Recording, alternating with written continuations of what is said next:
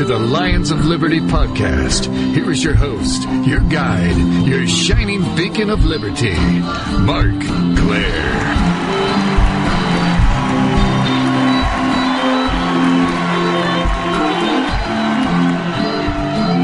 Hey, everybody, and welcome back in once again to the Lions of Liberty podcast, broadcasting from sunny Los Angeles, California.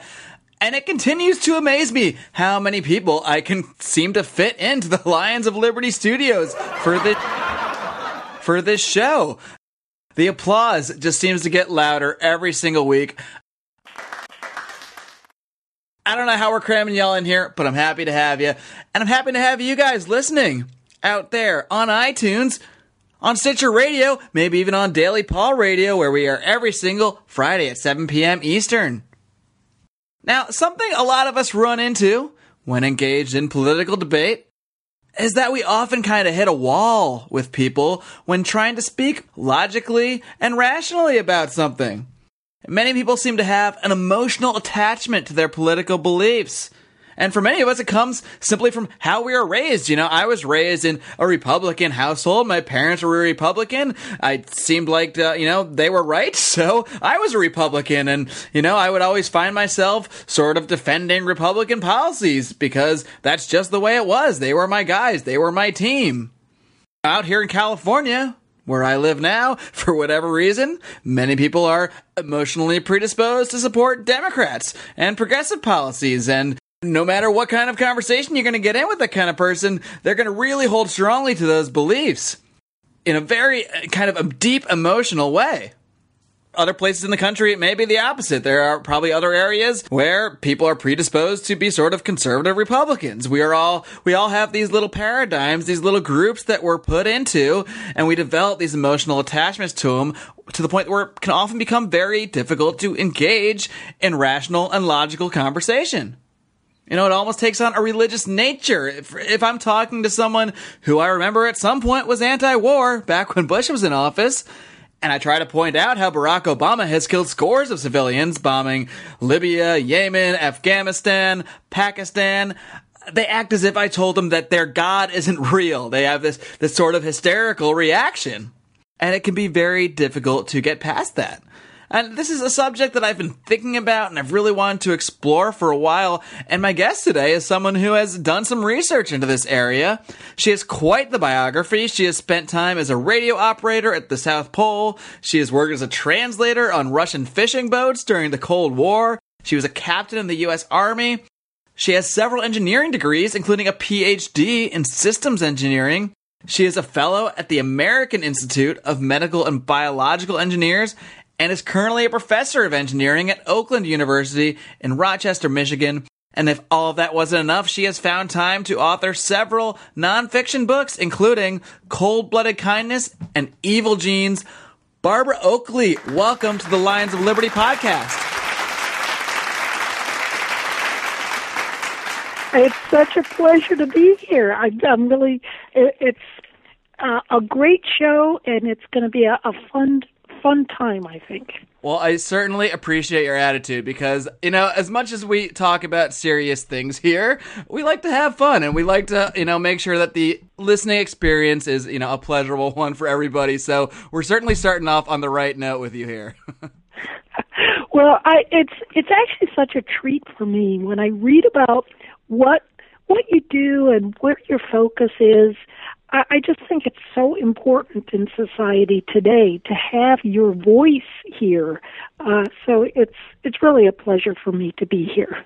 Well, great, and yeah, and then that's the great thing about you know living in the times that we live in because you know I, I'm not a professional radio host or anything like that. I guess maybe I am. Maybe some might call me one now, but you know I'm just a guy who one day decided to start a website to kind of help spread some of the ideas that you know through friends of mine had and then I now I'm just a guy who just you know has a MacBook and started a podcast. So this is really is the kind of thing that anybody can do now, and it's it's really a, an amazing time we live in. And now, Barbara, speaking of amazing times, you have probably one of the most fascinating biographies of any guest I've had on. I, I, probably could have spent the whole show just rattling off all the cool things you've done and been involved with in your life. But you know, why don't you just kind of maybe introduce yourself a little further to our audience? Give us maybe maybe the Cliff Notes version. But how did you go from doing some of this stuff, like you know, being a radio operator at the South Pole, being in the Army, and getting to this point now where you've you know you're producing some really interesting work on uh, neuroscience, human behavior, and that kind of thing. So how did this all get going for you?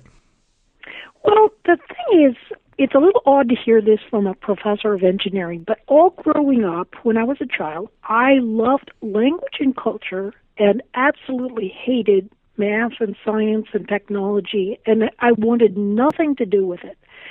So when I graduated from high school, I uh, wanted to go on to college and study language. And my father said, Well, great, you can do that on your own dime because I'm not going to pay for you to, to learn those kinds of things because you can't really ultimately find a job as easily when you have those kinds of credentials. So, of course, as a youngster, I thought I knew better than anyone. And uh, I said, Great, I'll enlist in the army because that way at least I'll be able to learn a language and they'll pay me to do that. And I remember my father looking at me and just kind of laughing and saying, "Oh, you're going to get a great education," and uh, and of course he was right. I enlisted and learned a language, Russian.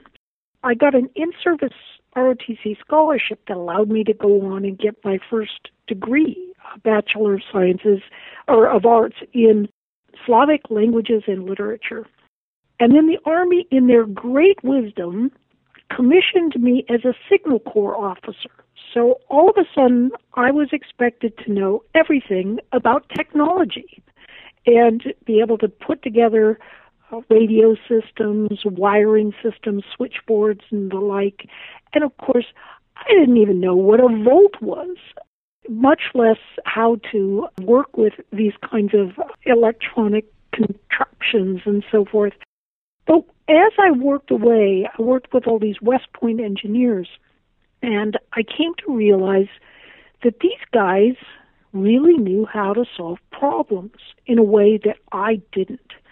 And so I decided that when I got out of my commitment, my service commitment after four years, I decided to see if I could change my brain and learn engineering. And to my shock, I was actually able to do really well at it after some initial trepidation and it's it's pretty nerve wracking when you're 26 to start trying to compete with all these young whippersnappers who were always really good at those kinds of things.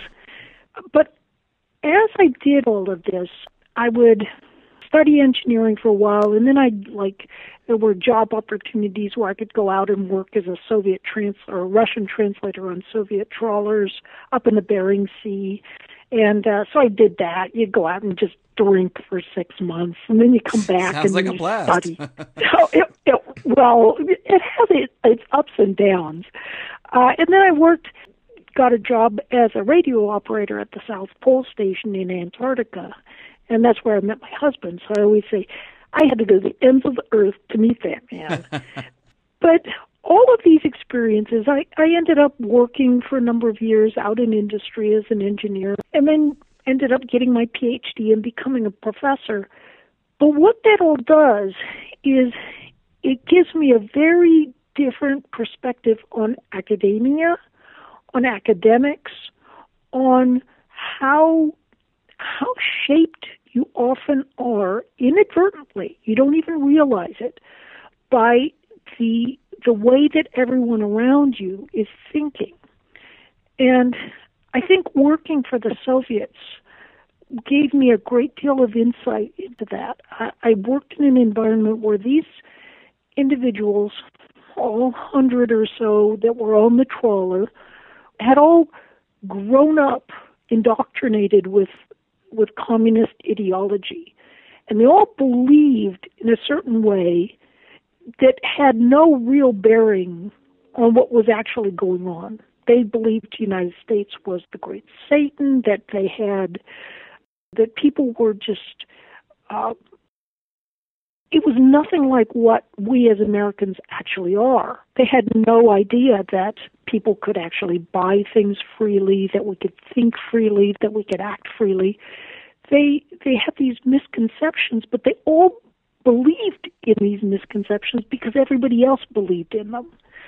And sometimes I I think that's what's happening nowadays in American society. You'll have large groups of people who don't talk to other groups of people. They have sort of straw man versions of what the opposition is actually thinking or what they're like. And they all believe it because they only talk amongst themselves. So it's it's actually it's kind of intimidating sometimes because I see a lot of this same kind of groupthink that I saw with the Soviets and the same kind of fear sometimes that arises because you're afraid if you do the wrong thing, suddenly you'll get attacked and marginalized or worse by the group. And that can be a pretty intimidating thing. Sure, that's kind of like um, our current political system. I mean, it, there's so much groupthink involved from a very early age. I think a lot of us end up kind of pegged into sort of either a left paradigm or a right paradigm and end up kind of just identifying with this group. I mean, I was raised in sort of like a, a, small government Republican household. And I mean, looking back now at the time, I thought I was just being logical, but looking back now, I, I found myself just always defending Republicans by default, just because, well, you know, that was my team. That's, that's the side I was on. So of course they're right. I have to leap to their defense. I mean, luckily I, I found a way to change my brain a little bit and think differently. And it's interesting because that's something you had mentioned earlier is how you kind of changed your brain or changed uh, what you thought your brain was. You didn't you weren't interested in mathematics and engineering and that sort of thing. And so many people kind of decide they're in a certain box whether it's politically or whether it's you know what they're able to do. You know most people would decide at some age they're not into math and then they're never going to look into math whereas you decided that and were able to sort of you know change the way you thought about things and realize oh i actually can do this. I actually can think another way and I think that's something that's so important about your work is that it, it, I mean, we are all human, so we all have certain abilities. We all have the ability to reason. We all have the ability to use logic. And yet so many of us aren't using that because we end up in, like you said, in this kind of groupthink mentality, in these ways where we feel like we're going to be ostracized if we don't maybe toe a certain party line. What do you think about that? I think you're exactly right. Um, I think it's hard. It just plain is hard sometimes because it's in- uncomfortable to try to start thinking or understanding and putting yourself into some somebody else's shoes or to try to grapple with new perspectives. It's so comfortable to just think that oh the other side is you know they're just evil. They're just bad. They're just uh whatever. And and kind of be really entrenched in your own sense of rightness and goodness. And so uh, it, it is. It's really tough sometimes to make yourself climb out of that shell and try to put yourself in the shoes of someone who thinks really differently and I think that's where my work on pathological altruism comes about. Um, and pathological altruism is just the idea that you can truly have good intentions for someone else or for others or, or another group, uh, and yet someone looking sort of from the outside as an external observer could look at what you're doing and say, you know, you're not really helping. And it's this idea of trying to become more like an external observer yourself, a, a rational, dispassionate, external person. That I think that's that's uh, it's impossible to get there, but it's a nice thing to aspire to. Now, one of the books you wrote Evil Genes. The full title of that book is Evil Genes Why Rome Fell, Hitler Rose, Enron Failed, and My Sister Stole My Mother's Boyfriend. And I have to ask, I mean, did, did that is that something that actually occurred? Uh, is that hyperbole or did that actually happen to you? It actually did occur. it was that kind of behavior, along with behavior that I saw from KGB agents, from nasty military officers and enlisted people from from people traveling and working all around the world. There was always this sort of small percentage of really nasty people who were they're not outright psychopaths. They they're not out there murdering or or even just inflicting bodily harm or whatever, but they're really cagey about doing nasty things to others that often serve themselves to advantage. So it, it could well be your boss, a sibling, or something like that. And I, I just, I got to wondering, you know, what's really going on? What's science actually telling us about these kinds of seemingly ordinary people who can be so malevolent in what they do? And so I don't know what got into me, but I thought, gosh, you know, I'm a I'm a professor of engineering. I've got good scientific training. Why don't I go see what science has to say about this kind of thing?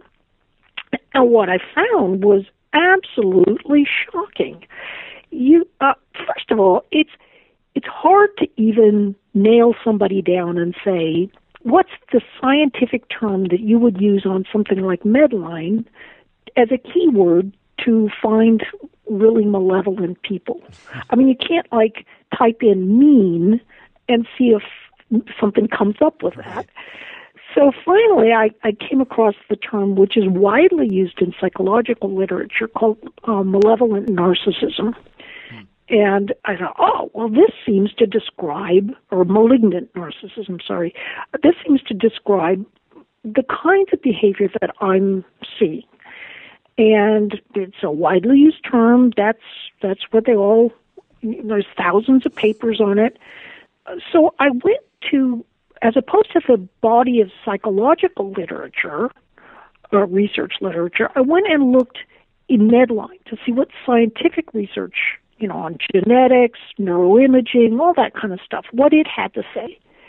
And I found that there was not a single scientific paper on this term malignant narcissism, about which thousands of psychological research papers had been studied.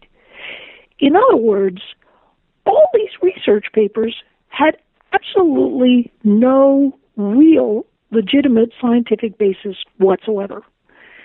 And then when I really started looking at things, I began to realize that there there were many many issues with uh, the way that psychologists and psychological researchers were actually grappling with with the whole idea, and part of it was that psychologists it, particularly at that time when I was researching the book, around 2005, 2006, they were deeply vested in the idea that genetics and biological underpinnings could have no bearing whatsoever in why people would act in a nasty fashion.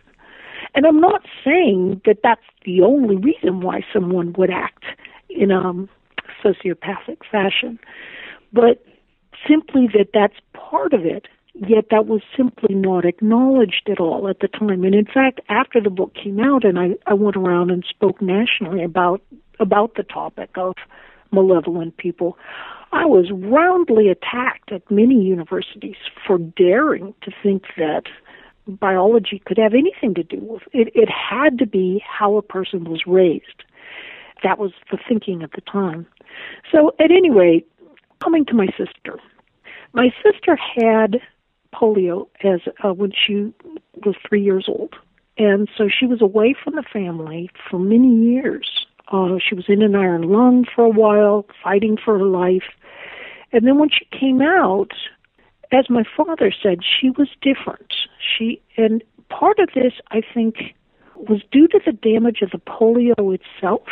So it was biological in that sense. It turns out, here's the kind of thing that my sister would do. So she ran away from home at age 19, and she was gone for 10 years.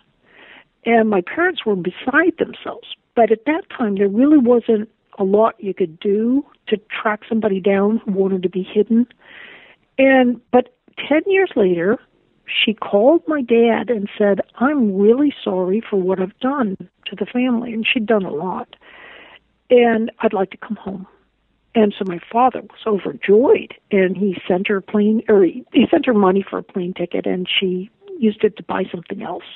So he sent her some more money and she used it to buy something else. And so finally got smart and he sent her a plane ticket.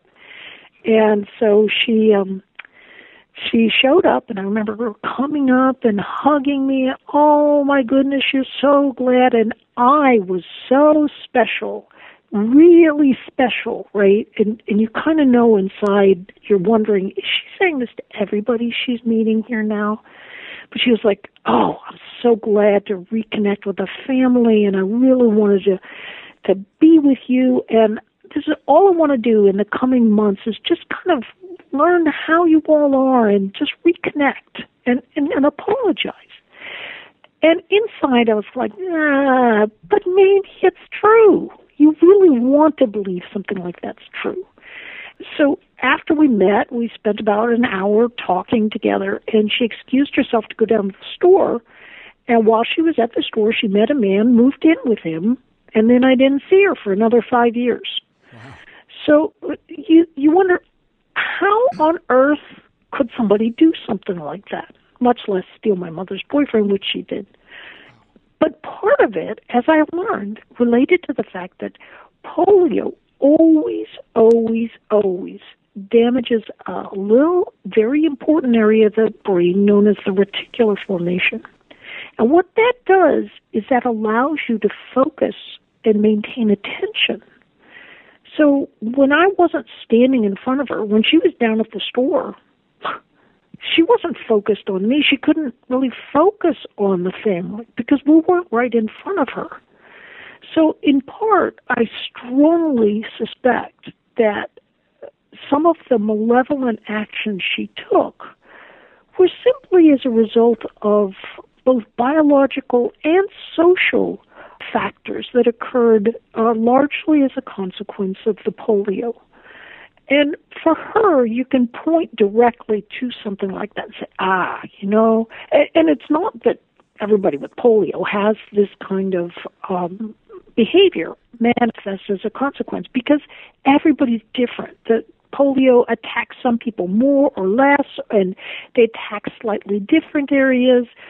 Some uh, if you look at the research area or literature from the 1940s, some people will talk about how they were in a fog for years after getting polio, whereas others didn't really experience that at all. So everybody is really different. But for her, it, it's pretty clear that, that that could well have played a major role. But for a lot of malevolent people, it's I, I think uh, biology and social factors can play a bigger role than you might ever imagine. And social factors change your biological factors. Um, you grow up being in a society that's not very trusting.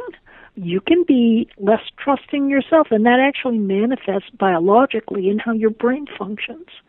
So, social factors and biological genetic factors all intertwine very tightly.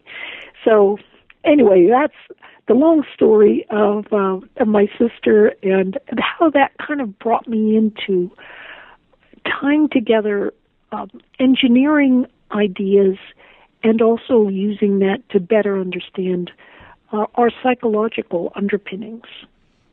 That is really fascinating. I mean, I think all of us know people in our lives, you know, maybe not to that same extreme of, you know, stealing our mother's boyfriend, but, you know, I think we all encounter people in our lives that maybe are seem on the surface generally good people, but then they'll do things that we just can't really understand. They'll seemingly lie or steal, and they won't really feel that kind of, you know, they won't feel that that was the wrong thing to do. Whereas, you know, I think many of us instinctively do feel that it's wrong to lie, cheat, and steal, and that kind of thing. So it's really fascinating to think about, you know, why do people think so differently? I mean, we're all humans, we're all born with theoretically, you know, a similar structure, and yet so many of us operate on completely different moral codes and it's just really fascinating that you know that to to think about all the factors that go into that Um, now, I want to really get delve into this concept that you mentioned earlier of pathological altruism. So, you just kind of briefly described just exactly what is pathological altruism,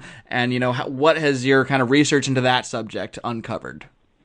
Pathological altruism is subjectively you feel you're helping, and objectively. So, in other words, you may have strong feelings that you're doing something helpful for someone or some or some group, and yet the outcome is actually not at all what really was desired. So, an example might be something like I mean, this can happen at a number of different levels. So, on a personal level, as opposed to a societal level, on a personal level, you say that your brother is a heroin addict. And so he says, just give me the money for one more hit and then I'll go back into therapy. And he says this or several times. And every time you give him money, he goes off and does it. And then he comes back and he begs and he's desperate. And you so empathize with his pleas that you think you're helping him by giving him money, but of course, you're just actually furthering his addiction. That's just that's one example. But let's give a different example.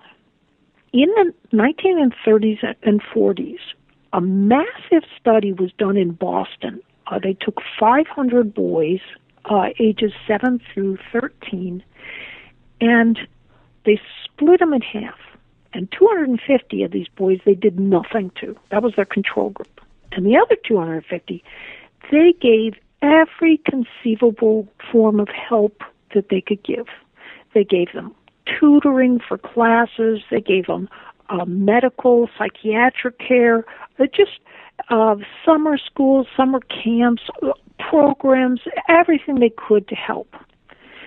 So then, 30 years later, a woman did a follow up study and she tracked down a good number of these 500 kids to see what had actually happened.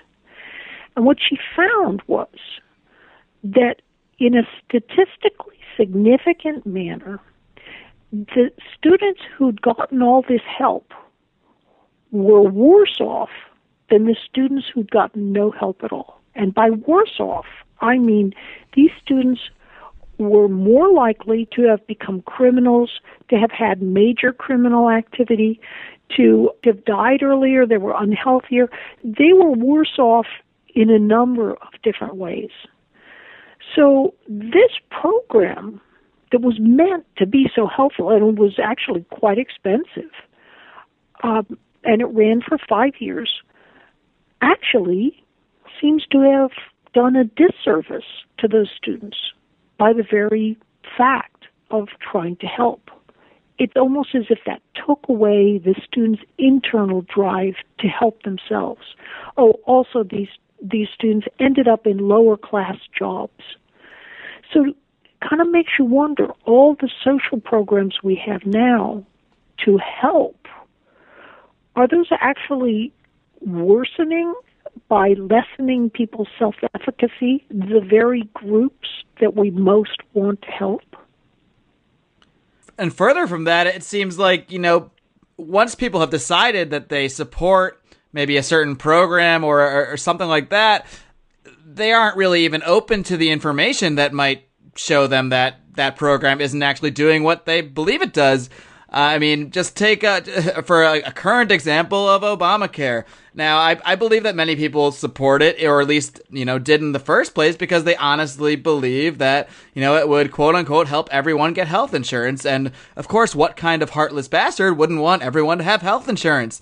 But for them, that the thought process often seems to stop kind of at that marketing point. You know, often if you attempt to sort of logically engage people and explain things, you know, like why price fixing will cause, you know, distortions in the marketplace and, and cause doctor shortages and how all this redistribution and subsidies cause medical prices to rise for everybody you know, why the law is, is forcing employers to cut down on, on hours for certain people. You know, I'm a freelance worker. I have several companies that I work with, and, you know, one of them is cutting my hours back for the year due to this law. And yet, when you try to just even explain some of these simple things step by step, you're faced with almost just a, an anger, a backlash. You know, you'll just hear something completely off the cuff, a straw man argument, like you mentioned earlier. Oh, I guess you want the big corporations running everything then, and you know, and and the the real point is, you know, that's kind of what Obamacare does. It actually forces everyone into a situation where their corporations are, are running their healthcare. But, and yet any attempts, and I'm not saying I'm, I may be the best at explaining to this. There are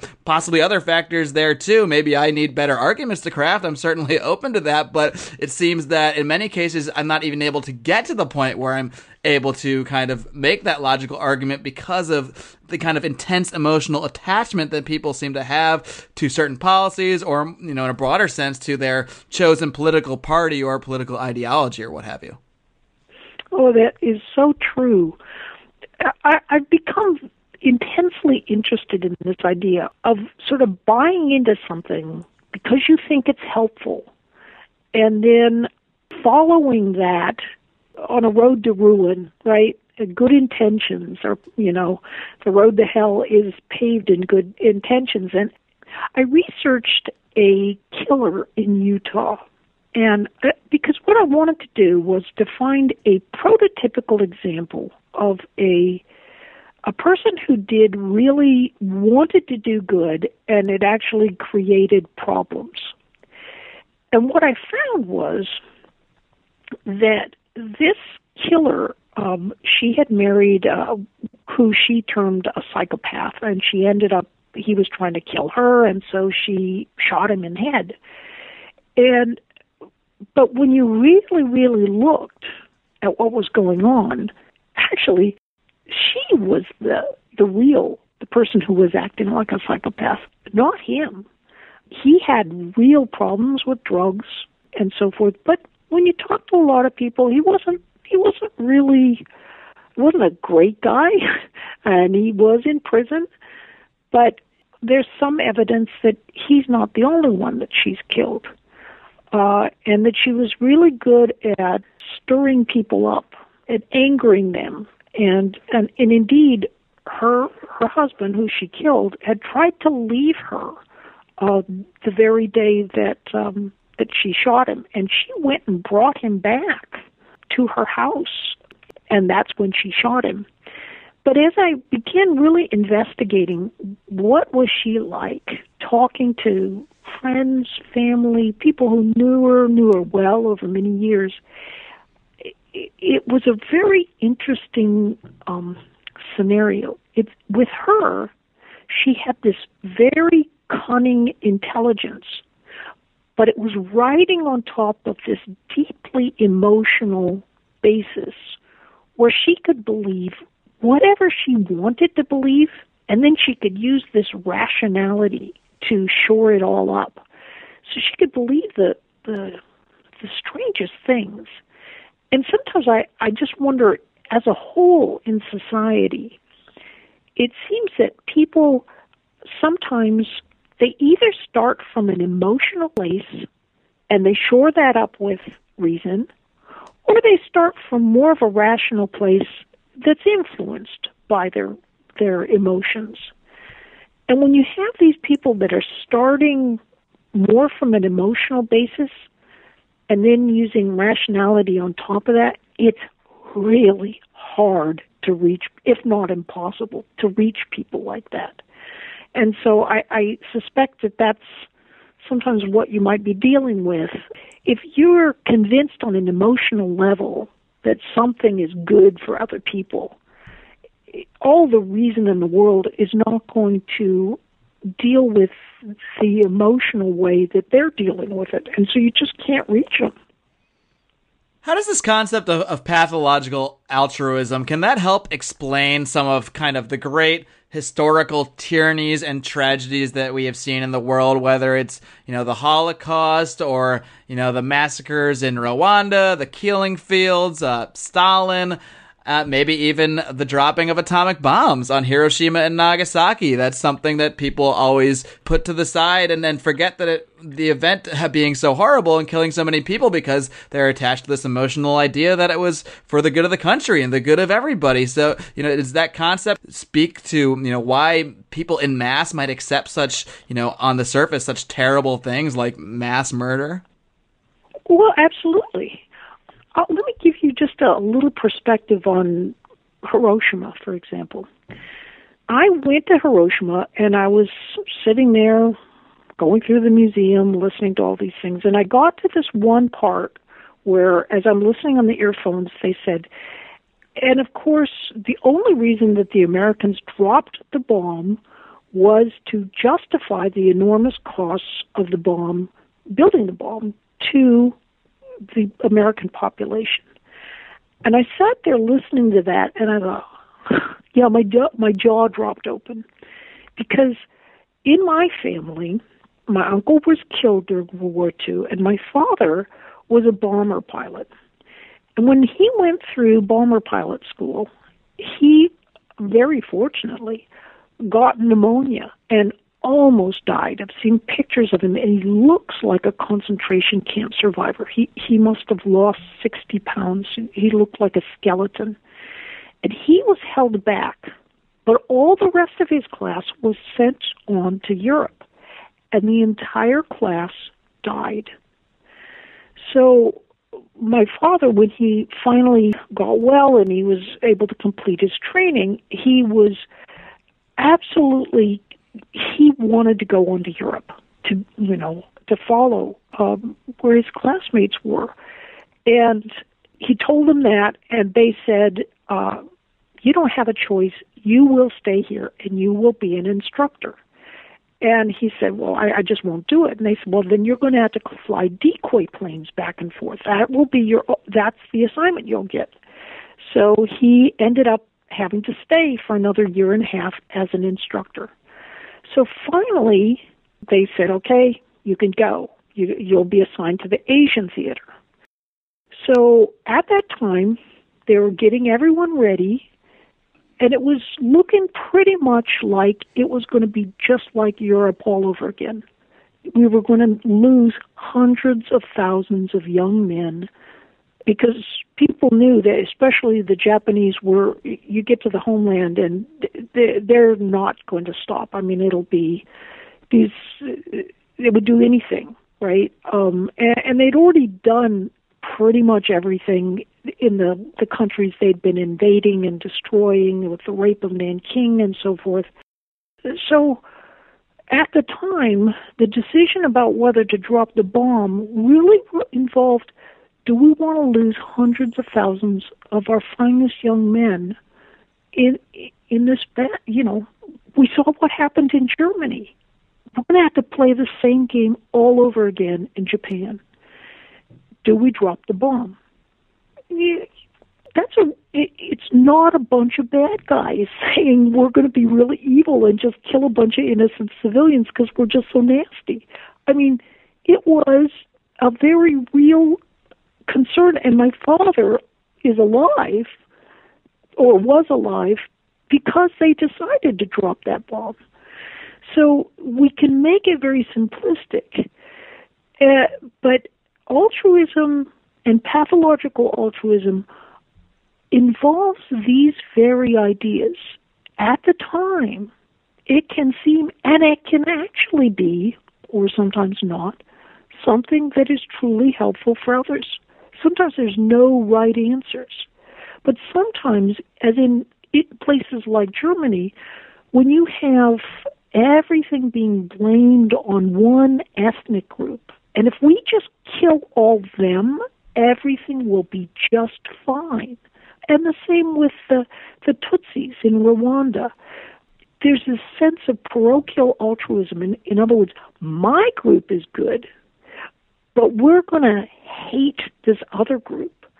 And it's really easy to get wrapped up to it. And you see that now going on with this idea of, oh, there's the evil one percenters.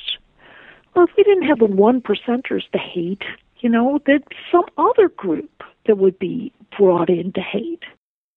Pathologies of altruism often involve helping your group at the expense of some other group. And sometimes the expense is really an anathema.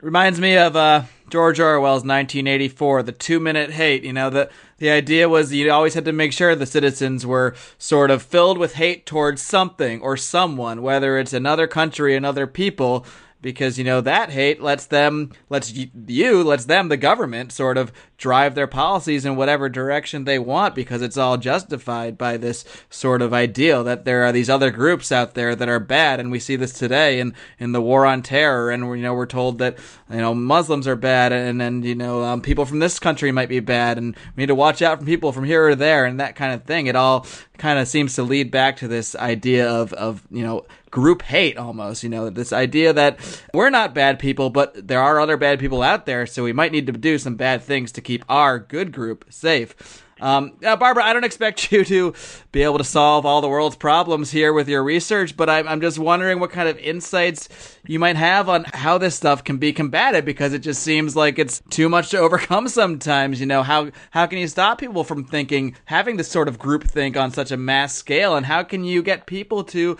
I guess maybe on a one by one basis, that's what we're trying to do here is, is try to get people to take back that emotion just a step and try to look at things in a way actually using reason using logic because that's the only way we can really you know get to a reasonable place in life i guess or, or, come to reasonable conclusions about what kind of you know what violence we should use on other people what sort of political policies what sort of policies we should come up with. So do you have any insights on how we can i guess get around this? Is just understanding it kind of the first step? Well I think that Saul Alinsky and some of his followers were insightful in pointing out the idea of small wins. That small wins, you just take one tiny step, and then that can help grow other steps.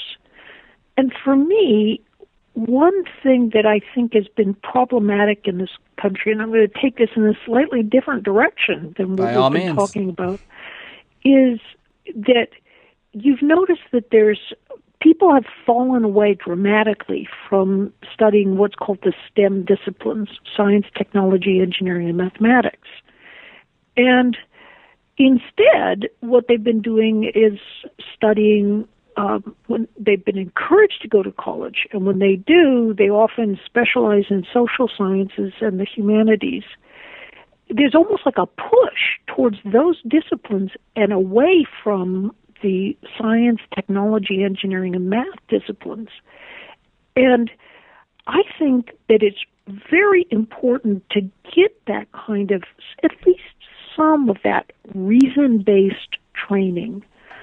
With my work, uh, my next book that's coming out, it, it's just called A Mind for Numbers How to Excel in Math and Science, even if you flunked algebra. And it gives some understanding of how you learn, how the brain works so that you can learn effectively in those disciplines. Because it's my own tiny way of making a small win is just helping people understand that they can learn to think more along the lines of a scientifically objective observer think in a more rational way. And there are real world constraints to things. And sometimes when you're studying the humanities and the social sciences, you can just make stuff up. and it's okay, and that's expected in those disciplines. But in the real world disciplines, the professions, you can't sort of make things up. And sometimes I think government needs people who realize that there are real world constraints and you can't make things up sometimes. So anyway, that's my own work involves this idea of, of just helping people realize that even if they don't think they can learn a little bit of some of these other disciplines, they actually can. And and it's actually kind of fun. Well, Barbara, I think your work is extremely important, extremely interesting, and it especially gives, I think, a lot of insight to people that run into issues with political conversation and, and always run into the this place where we just can't seem to make logical headway because you run into the, the I guess the pathological altruism with a lot of people, people that are good people or they seem to be, they have good intentions and yet you can't really have a, a really in-depth kind of logical conversation with them on these issues. So I think, you know, having people understand these issues that you're talking about can really help us get some insight and maybe into, you know, how we can kind of move things forward on our own. And, you know, you mentioned the small wins there, and that's what we try to do at our website, Lions of Liberty. We're just trying to put some ideas out there maybe hopefully hope that someone catches one of these small wins and maybe starts thinking in things in a different way. Maybe starts changing their brain as you did at one point and you know going into start studying math when you thought you never could. So maybe we hope that somebody will start looking at some of these ideas of of hu- human individual liberty when they thought well maybe that stuff was just so stupid nothing to ever think about. So i think we're kind of in a, in a in some way on a similar path in that manner and you know barbara like i said your work's very important and, and we, could probably spend hours and hours and hours talking about this stuff. But, you know, for that reason, I really want to encourage people to check out your work further, check out some of your books, and, you know, just let everybody know out there before I let you go how can people keep in touch with you, continue to follow your works, any articles you're writing, and, of course, your books. Give them the whole deal. Oh, well, uh, just pop onto my website, www.barbaraoakley.com, and there I'll be, and you you can find all my books up there, and a little bit of linkage as to a lot of my work. So I just I really appreciate you having me on board today. I think the work you're doing is fabulously important, and I think it's actually bigger than my small wins. So I salute you. Oh, well, thank you so much. And I will definitely use that quote from you someday. Uh, your work is fabulously important. I'll put it on a t shirt, on a book cover, a bumper sticker, something like that. So, and I've got it on record, I've got it recorded. You can't get out of it now. So, Barbara Oakley, thank you so much again for coming on the show today. I really appreciate your time and keep up the great work. Thanks so much. Take care. You want your kids to meet the champion of the Constitution? What if there was an illustrated book that introduced libertarianism to youth through the story of Ron Paul's amazing life?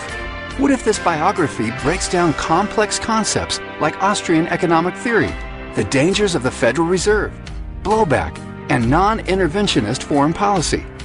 What if I told you this book is real and available? What if I told you that school libraries accept donations? What if you donate a copy to your local school library and give hundreds of youth the opportunity to meet Ron Paul? What if you don't? Who will? The book is Meet Ron Paul, and you can get your copy today at lionsofliberty.com slash meet Ron Paul. As Ron Paul has said, there can be no revolution without a revolution in education. Meet Ron Paul and keep the liberty movement moving. Agree to Disagree. Yeah, it's a radio show we have on thenewamericanmedia.com every single Friday at 4:30 p.m. Pacific. Join the show. What do we talk about? Politics, religion, and spirituality. Basically anything you're not supposed to talk about in a bar. you're not supposed to have these conversations inside of a bar, but we have them every single Friday at 4:30 p.m. Pacific on thenewamericanmedia.com. Join the show, offer your opinion, and let's agree to disagree, but let's have a good conversation. Hey guys, Marc Clair here, lionsofliberty.com, where we strive to advance the ideas of liberty daily. We bring you the Morning Roar! That's right, every Monday to Friday we'll have a brand new edition of the Morning Roar, where we provide a roundup of some news stories that you may not find in the mainstream media or even in your typical social media newsfeed. We find stories that relate to the ideas of liberty and provide you with our liberty perspective on them. Every Monday, we have our longest running feature, Mondays with Murray, named after the great libertarian Murray Rothbard, where we'll examine an article or an excerpt from his works and help convey his view, along with our little spin as well. We wrap it all up every Friday with Felony Friday, where our own John Odermatt goes out and takes a look at some sort of felony. There's felonies committed every day, you know, whether it's a felony committed by the police, a politician, or even an average citizen. You can find all of this and so much more over at lionsofliberty.com, advancing the ideas of liberty daily. This is Glenn Jacobs, and you're listening to the Lions of Liberty podcast. Here is your host, your guide, your shining beacon of liberty, Marc Clair.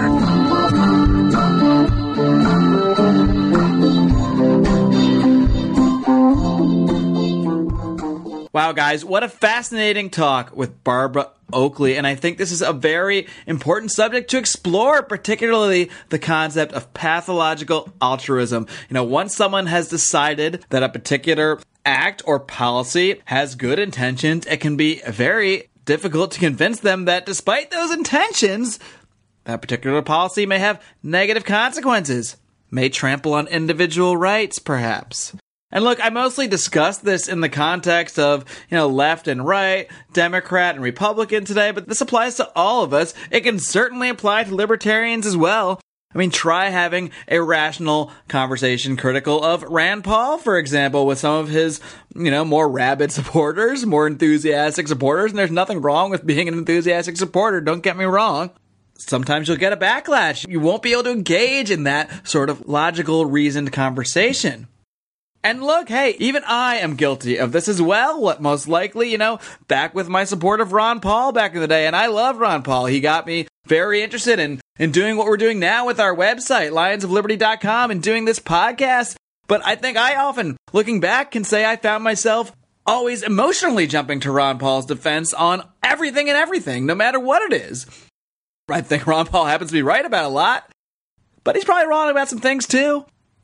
And when I was such a strong supporter of his, when his presidential campaign seemed like the only way to, I guess, bring liberty to the world, it became a very, you know, something I was very emotionally attached to. Someone attacked Ron Paul, I would get upset. There's nothing wrong with getting upset, but you got to take a step back and think about the actual criticisms and reasonably, logically have a conversation about them because how are you going to convince anyone otherwise? How are you going to convince anyone of your beliefs if you're just spouting off with your emotional nonsense?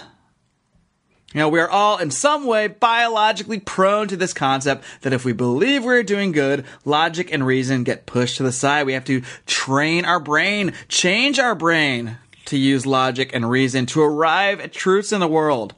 So it is so important to be aware of this, aware of these things that block us from using our logic and reason.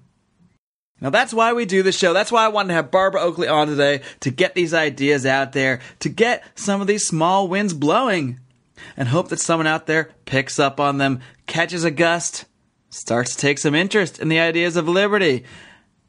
And we hope you're taking some interest. We want to hear from you please come over to our social media, facebook.com slash Lions of Liberty, over on the Twitter at Lions of Liberty. Find us on Google Plus.